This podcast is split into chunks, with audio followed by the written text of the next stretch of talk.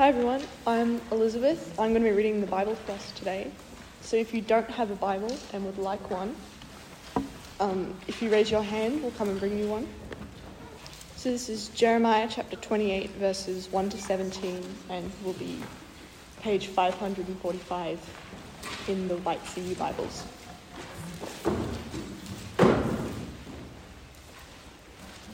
In the fifth month of that same year, the fourth year, early in the reign of Zedekiah, king of Judah, the prophet Hananiah, son of Azzur, who was from Gibeon, said to me in the house of the Lord, in the presence of the priests and all the people This is what the Lord Almighty, the God of Israel, says I will break the yoke of the king of Babylon. Within two years, I will bring back to this place all the articles of the Lord's house that Nebuchadnezzar, king of Babylon, removed from here and took to Babylon. I will also bring back to this place Jehoiachin, son of Jehoiakim, king of Judah, and all the other exiles from Judah who went to Babylon, declares the Lord. For I will break the yoke of the king of Babylon. Then the prophet Jeremiah replied to the prophet Hananiah before the priests and all the people who were standing in the house of the Lord. He said, Amen. May the Lord do so. May the Lord fulfill the words you have prophesied by bringing the articles of the Lord's house and all the exiles back to this place from Babylon. Nevertheless, listen to what I have to say in your hearing and in the hearing of all the people. From early times, the prophets who preceded you and me have prophesied war, disaster, and plague against many countries and great kingdoms.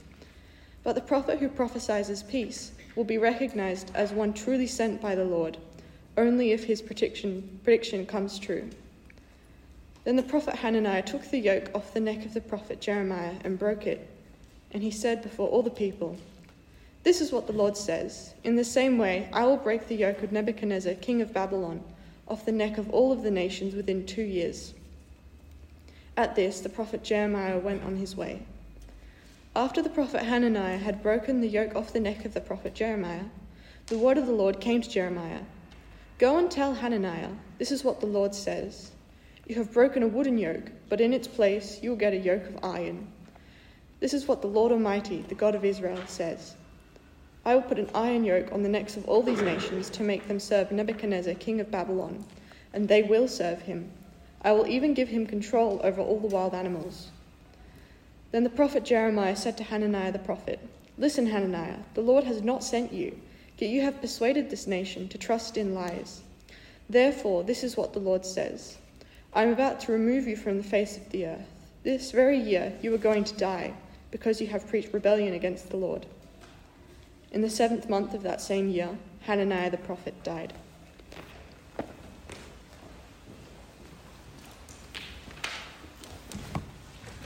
Thanks, Elizabeth. You'll find an outline of the talk on the uh, back of your handout if that's helpful for you. And if you keep your Bible open at Jeremiah chapter 28, you'll also find that helpful, I think. Well, I hope that you're interested in hearing from God. In fact, I hope you're keen to hear from God. Imagine you're walking around campus and you see these posters everywhere saying, a meeting at one o'clock Tuesday in Winthrop Hall, guest speaker, God. Would you go? I hope you would. You might be a bit sceptical and think you'll only get Albanese, but if you thought it could actually be God speaking, wouldn't you want to be there? I would. In fact, let's cancel this and go. But for most of history and most religions, we're not expecting God to show up, but God to speak through prophets, his human mouthpieces. So if you want to hear from God, what you do, you listen to the prophets. Muhammad recorded that uh, he was up on a mountain and the archangel Gabriel appeared to him and spoke to him and relayed messages from Allah to him uh, to speak to the people. Later on, uh, Gabriel took him on a journey into heaven and hell. He met with Moses uh, uh and uh, Abraham and Jesus and other prophets. He was face to face with God himself and returned to earth and passed on the message of God. He, claim, he claimed to be the last and greatest prophet. Is Muhammad a true prophet or a false prophet? It's very easy to claim, isn't it? You could stand up and say, I'm a prophet, thus says the Lord, but how do we know? Are you a true prophet or not? Even within Christianity, there's lots of different beliefs and different people saying, believe this, believe that. I'm a true prophet. I tell you the truth, but we don't agree with each other.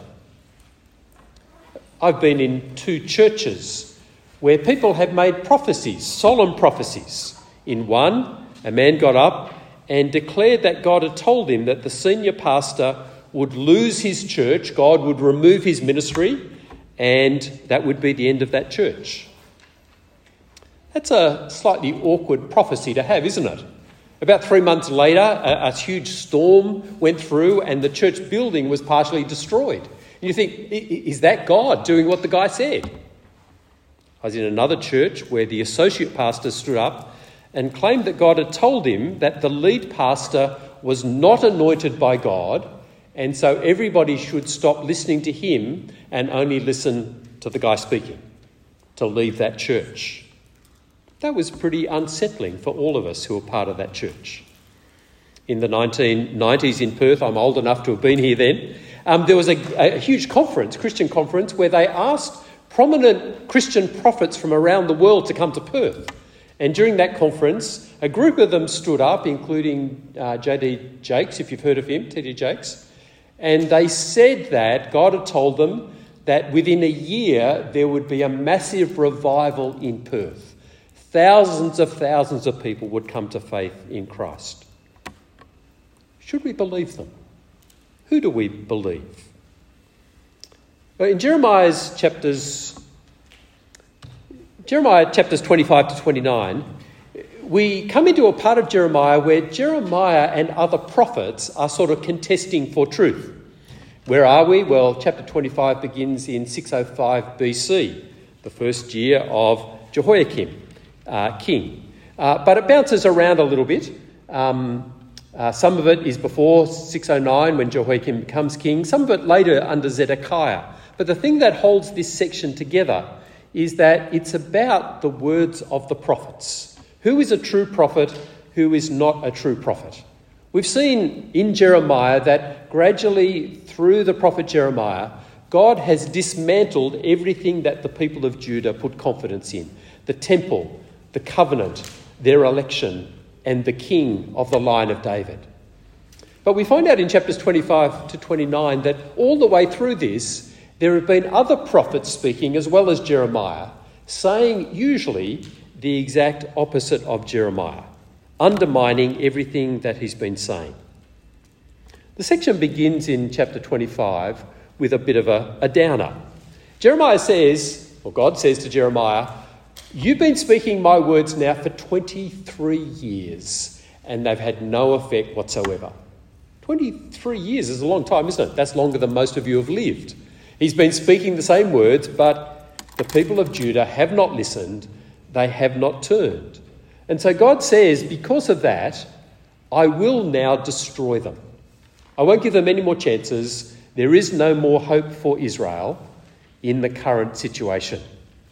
And he says that Babylon will come and the king of Babylon will rule them for 70 years. God has finally run out of patience, and the, the possibility of judgment is now a certainty. It's locked in. This is what's going to happen. Babylon, under King Nebuchadnezzar, are going to, well, he's my servant, and he will inflict my judgment on Judah. And you might think, well, that means Jeremiah's job's finished. There's no more message to give. What's he going to say? Well, actually, there is. Because in this situation, God wants the people to know how to respond to the Babylonians. You see, if it's locked in that Babylon is going to conquer Judah, then you've got to work out how to respond when Nebuchadnezzar's troops come on the scene. It's only a year and a half ago or so that the troops, Russian troops, were amassing around Ukraine. And Ukraine had to decide will we fight or won't we fight? Now imagine that Zelensky actually knew for a certainty that when Russia invaded, Russia would win. Imagine he knew that for a certainty. Then what would he do? Well, he probably wouldn't fight. That's a whole lot of waste of manpower, buildings being destroyed, infrastructure uh, smashed. Better just to roll over and let them roll in if you know the outcome. Jeremiah by God knows the outcome. And so he says to Jerusalem, he says to Judah, just roll over. That's his message to them, a message that God wants them to hear and respond to. But as he delivers this pessimistic verdict, there are competing voices. There's Jeremiah, but there's also other prophets. And we discover they've been there all along, claiming to speak for God. They're all saying, Thus says the Lord, but they're saying different things to Jeremiah, the opposite message. In Jeremiah chapter 26, we hear about some of these other prophets. It's the beginning of Jehoiakim's reign, about 609 BC. Jeremiah goes into the temple precincts to warn that the temple will be destroyed, just like Shiloh had been destroyed. But as he speaks, as verse 8, as soon as Jeremiah finished telling all the peoples everything the Lord had commanded him, the priests, the prophets, and all the people seized him and says, Jeremiah, you gotta die. Why do you prophesy in the Lord's name that this house will be like Shiloh and this city desolate and deserted? We don't want to hear that. Shut up, Jeremiah. Way back in chapter 8, we've been told prophets and priests alike dress the wound of my people as if they weren't serious. Peace, peace, they say, when there is no peace. Prophets have been saying, Peace, peace, it'll all turn out okay. Everything will be fine, while Jeremiah is saying, Trouble, trouble, trouble is coming. People are hearing these two competing different voices. Jeremiah alone, one voice, and the union of prophets putting out their official statements week after week after week. There's going to be peace. It's all going to be okay. Just, just relax. Don't panic. Don't listen to Jeremiah. In chapter 27, God tells Jeremiah to again go into the, the, the centre of Jerusalem to the temple. There's sort of a G6 summit happening um, the, the, leaders of Judah, Judah, are gathering with some of the surrounding nations, from Moab and Ammon, some of the others, and they're getting together to work out can they rebel against Nebuchadnezzar and Babylon? Because at this stage, Babylon has subdued Jerusalem and taken off some of the treasures from the temple back to Babylon as loot. And God tells Jeremiah, go into the meeting and wear a yoke around your neck. Now, you may not know what a yoke is. This is a yoke. It's a thing that sort of controls wild animals, make them do what you want them to do. And Jeremiah is told to go in and say, This is what Babylon is going to do to all of you. You will come under the yoke of Babylon. But there are other prophets there. Jeremiah 12, bow your neck under the yoke of the king of Babylon. But there are other prophets, and so Jeremiah says, Don't listen to the words of the other prophets who say to you, You won't serve the king of Babylon. They're prophesying, prophesying lies. I haven't sent them, they're prophesying lies in my name. Do you see the claims and counterclaims? Jeremiah, I speak for God. They're saying, We speak for God. Jeremiah is saying, Don't believe them. They're saying, Don't believe Jeremiah. How do you work this sort of thing out? Well, Jeremiah says, don't listen to them. In chapter 28 that we've just read, one of these prophets is named Hananiah. And he comes and he says things in, in verse 2 Hananiah prophesies, This is what the Lord Almighty, the God of Israel, says I will break the yoke of the king of Babylon. Within two years, I'll bring back to this place all the articles of the Lord's house that Nebuchadnezzar, king of Babylon, removed from here and took to Babylon. I'll bring back to this place Jehoiakim, the king who's, who's been exiled as well, declares the Lord, for I'll break the yoke of the king of Babylon. Here's Jeremiah wearing his yoke, and Hananiah saying, No, God's going to break that yoke. What you've said isn't going to be true. Instead, it's good news that I've got for you. And what's Jeremiah's response? Well, you heard it uh, as uh, Elizabeth read in verse 6 Amen. May the Lord do what you've said. Wouldn't it be fantastic? I'd love that to happen. But it's not going to happen. It's lies. Don't believe Hananiah. He hasn't been sent by God. Now, imagine being there. You're listening to Hananiah, you're listening to Jeremiah. They're both saying, We speak for God. They're both using the same language. The Lord Almighty says, Who do you believe? How do you sort it out? It's not easy. Chapter 29 continues Now Jeremiah writes a letter to the exiles who've already been taken to Babylon. Uh, and he says to them, You're going to be there for 70 years. Just imagine that. 70 years from now is what year? 2093. Any of you started to think about the year 2093? What are you going to be doing then? What will life be like? That's generations away, isn't it? And that's what Jeremiah says to them. Build houses, settle down, plant gardens, eat what you produce, marry, have sons and daughters. Find wives for your sons and daughters so they have sons and daughters. Increase in number, seek the peace and prosperity of the city, Babylon, to which I've carried you into exile. But notice what he says next. Jeremiah writes this letter to the exiles in Babylon. He says, Don't let the prophets and diviners among you deceive you. Don't listen to the dreams uh, you encourage them to have. They're prophesying lies to you in my name. I've not sent them. The Jeremiah's in Jerusalem. There's prophets over in Babylon saying the opposite of Jeremiah as well. He goes on in this letter to say, This is what the Lord says when 70 years are completed for Babylon, I'll come to you and fulfill my promise to bring you back from this land, but not for 70 years. For I know the plans I have for you, declares the Lord plans to prosper you and not to harm you, plans to give you hope and a future. Yes, I do have plans to prosper you, but they're not next year. They're not in two years' time. They're not for 70 years. They're a long time away after the exile. Shemaiah is one of these prophets in Babylon, and he actually wrote a letter back to Jerusalem to counter what Jeremiah is saying.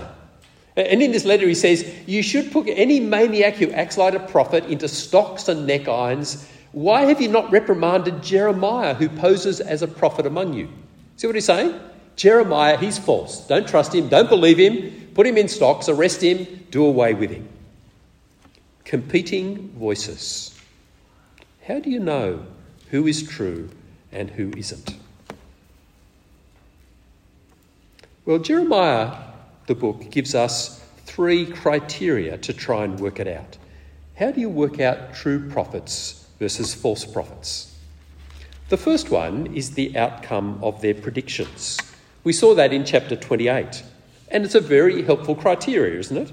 Verse 9 the prophet who prophesies peace will be recognised as one truly sent by the Lord only if his prediction comes true.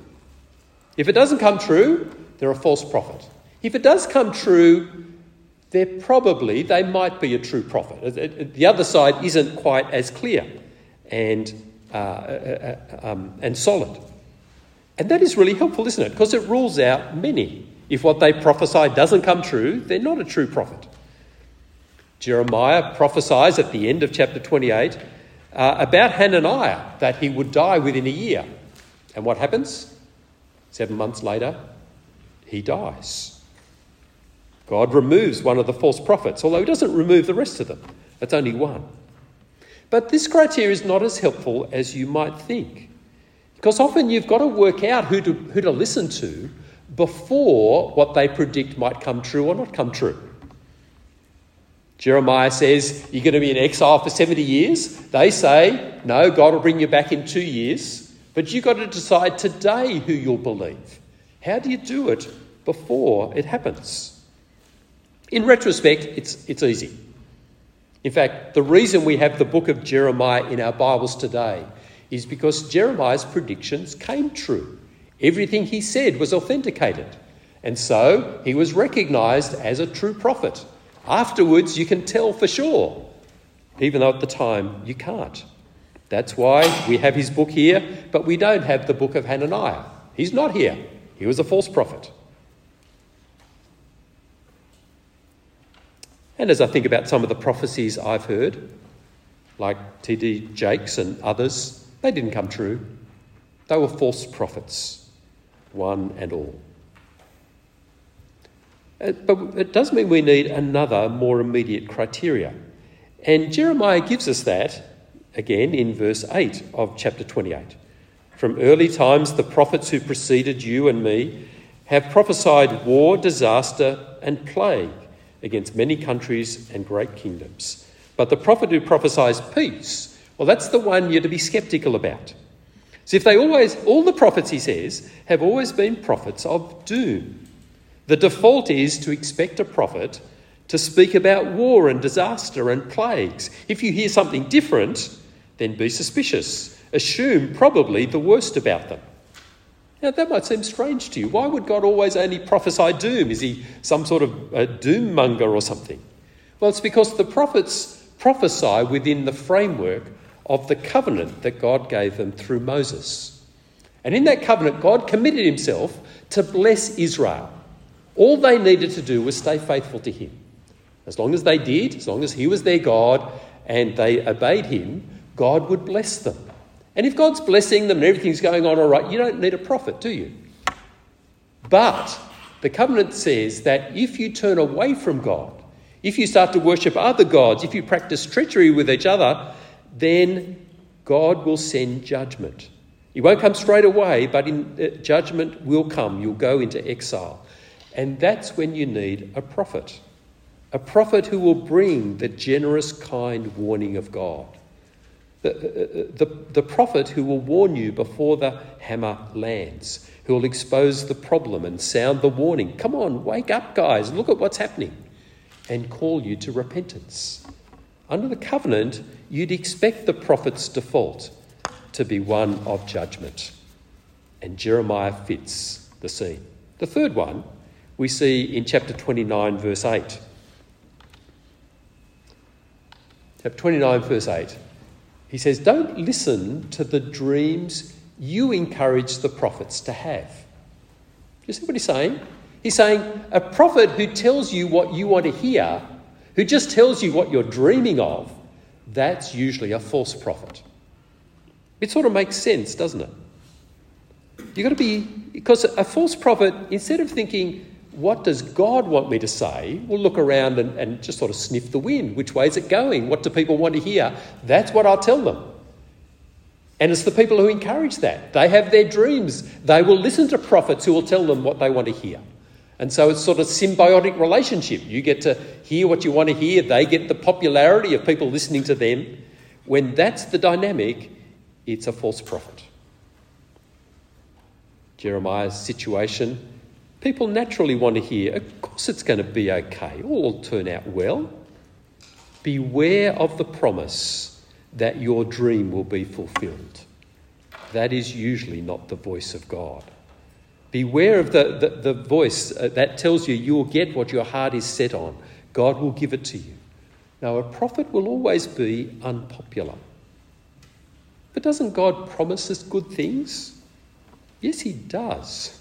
Isn't the gospel good news? Yes, it is, but the gospel is good news in the context of very, very bad news. The bad news of our evil and the judgment of God that's coming on it. There is no good news without that bad news. If God's words simply affirm my selfish dreams and affirm the culture that I live in, it probably isn't the Word of God. Because God's Word will always cut across my desires and our cultures and what I think.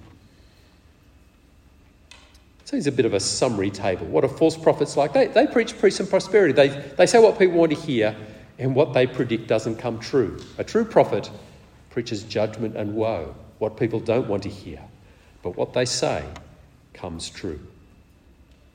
Well, before we apply that to our own situation, I want us to think a little bit about Jesus. Because we know that everything God is and does, everything He says, points towards the Lord Jesus. And one, one of the, the angles on Jesus that the New Testament takes is that He is a prophet. I don't know whether you think about Jesus like that very much, but it's certainly a truth that He is a prophet, but not just a prophet, the prophet, the true prophet. Way back in Deuteronomy, six, um, well, a thousand years probably, 900 years before uh, Jeremiah, God says this to Moses The Lord God will raise up for you a prophet, or Moses says this, like me, like Moses from among you, from your fellow Israelites. You must listen to him. See, Moses was a sort of a different prophet because he, he was unique in that God spoke to him, he spoke to the people of Israel, and created a covenant with Israel. The prophets after Moses uh, simply commentate on that covenant, they don't add anything to it in particular. But God promises one day there'll be another prophet, the prophet like Moses, who creates a new covenant between God and his people. And when he comes, listen to him. He's the one you need to recognize as not just a prophet, but the true prophet. And when you think about Jesus, he was like a prophet, wasn't he? He taught with authority. That's what prophets do. But he was sort of different. Instead of saying, Thus says the Lord, what did Jesus do? He said, I say to you. It's remarkably, it's stunningly different, isn't it, to all the prophets who came before him. In terms of the tests of prophecies, well, did Jesus predict the future? And did it come true? Yeah, absolutely. Many times he predicted his own death. He gave details about it who would arrest him, who would kill him, and his resurrection. It came true. He predicted that Rome would besiege Jerusalem and it would be so terrible in Jerusalem that there would never be another time in history as bad as that. And it would all happen within a generation of him speaking. In 66 AD, the Roman troops, the legions, besieged Jerusalem, and for four years life was unbearable in Jerusalem till it finally fell in 70 AD. Jerusalem and the temple itself were totally demolished, smashed to pieces by Rome just as Jesus said. Did he preach judgment? Yes. Judgment on the temple, judgment on the people of God.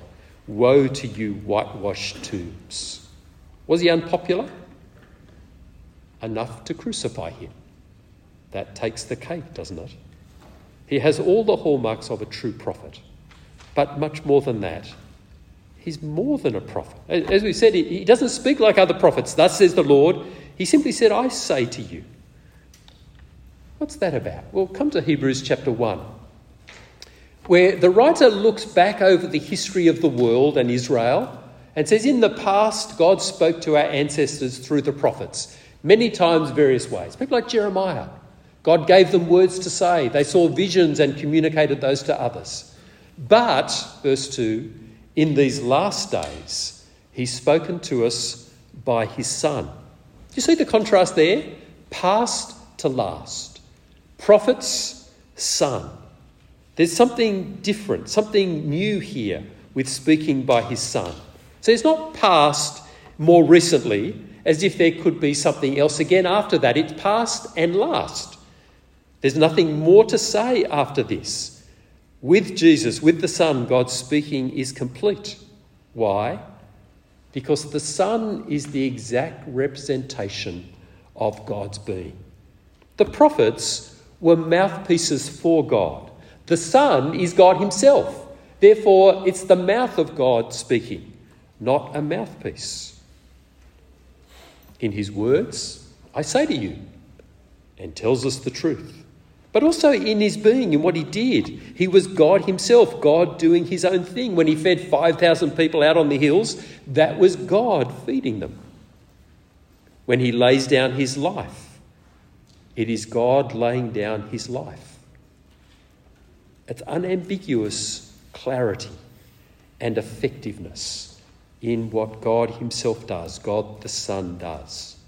The difference between a prophet and the son is sort of like the difference between getting text messages from somebody you've never met before and then finally meeting them in person. It's very different, isn't it? Once you've met them in person, you don't go back to text messages, do you?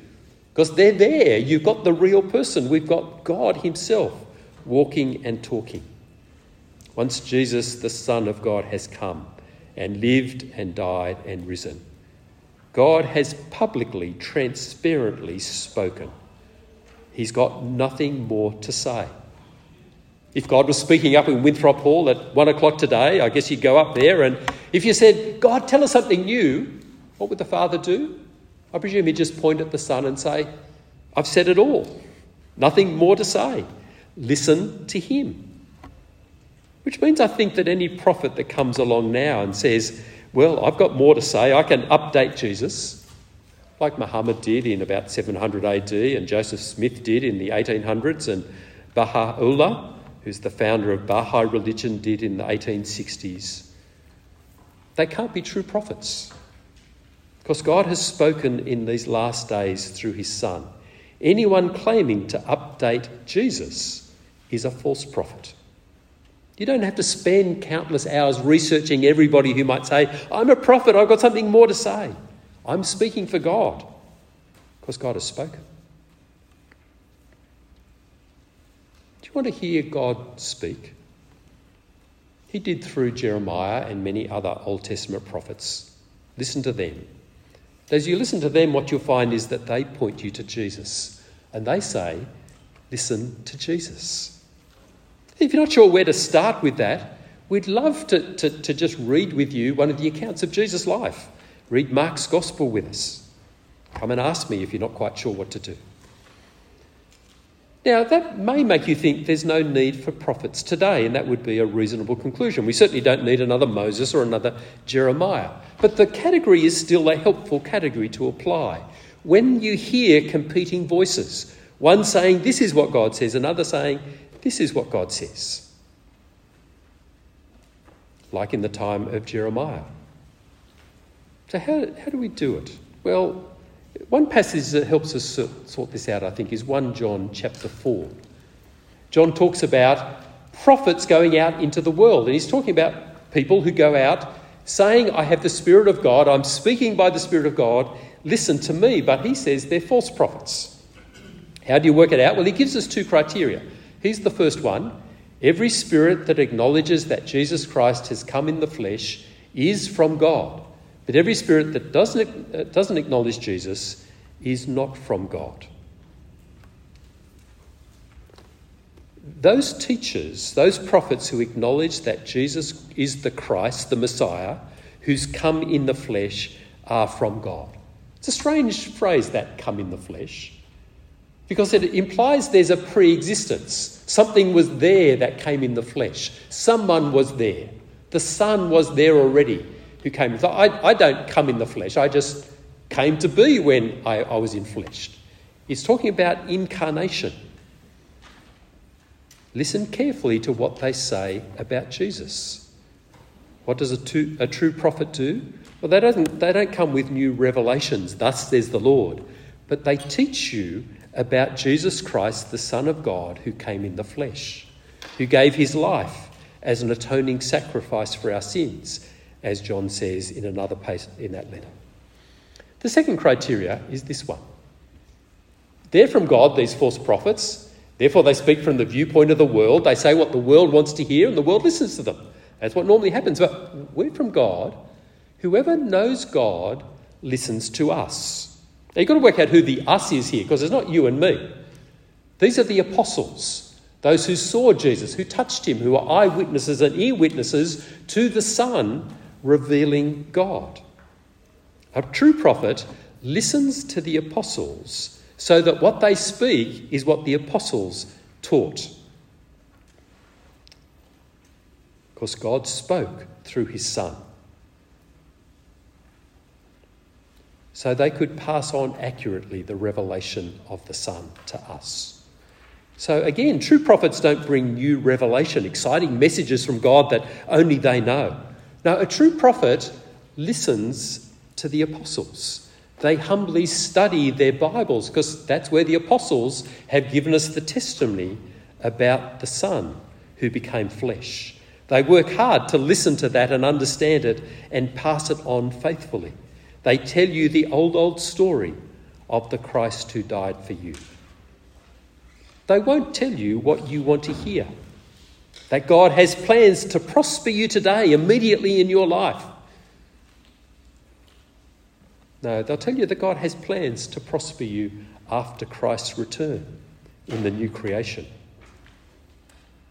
Now, I hope your experience of Christian Union, if you've come along before and, and consistently, is that in our Bible talks, in our small groups, and even in our conversations, that's what we want to do. We want to listen to the apostles and be true teachers and listeners to God's word. If that hasn't been your experience, please come and tell us. Help us work out how to do that better. If it is your experience, can I encourage you to listen? Listen to what God has said. Because as we open the Bible, as we explore it and, and, and explain its meaning and apply it to our lives, this is God speaking to us. These are true prophecies from the living and true God. Amen.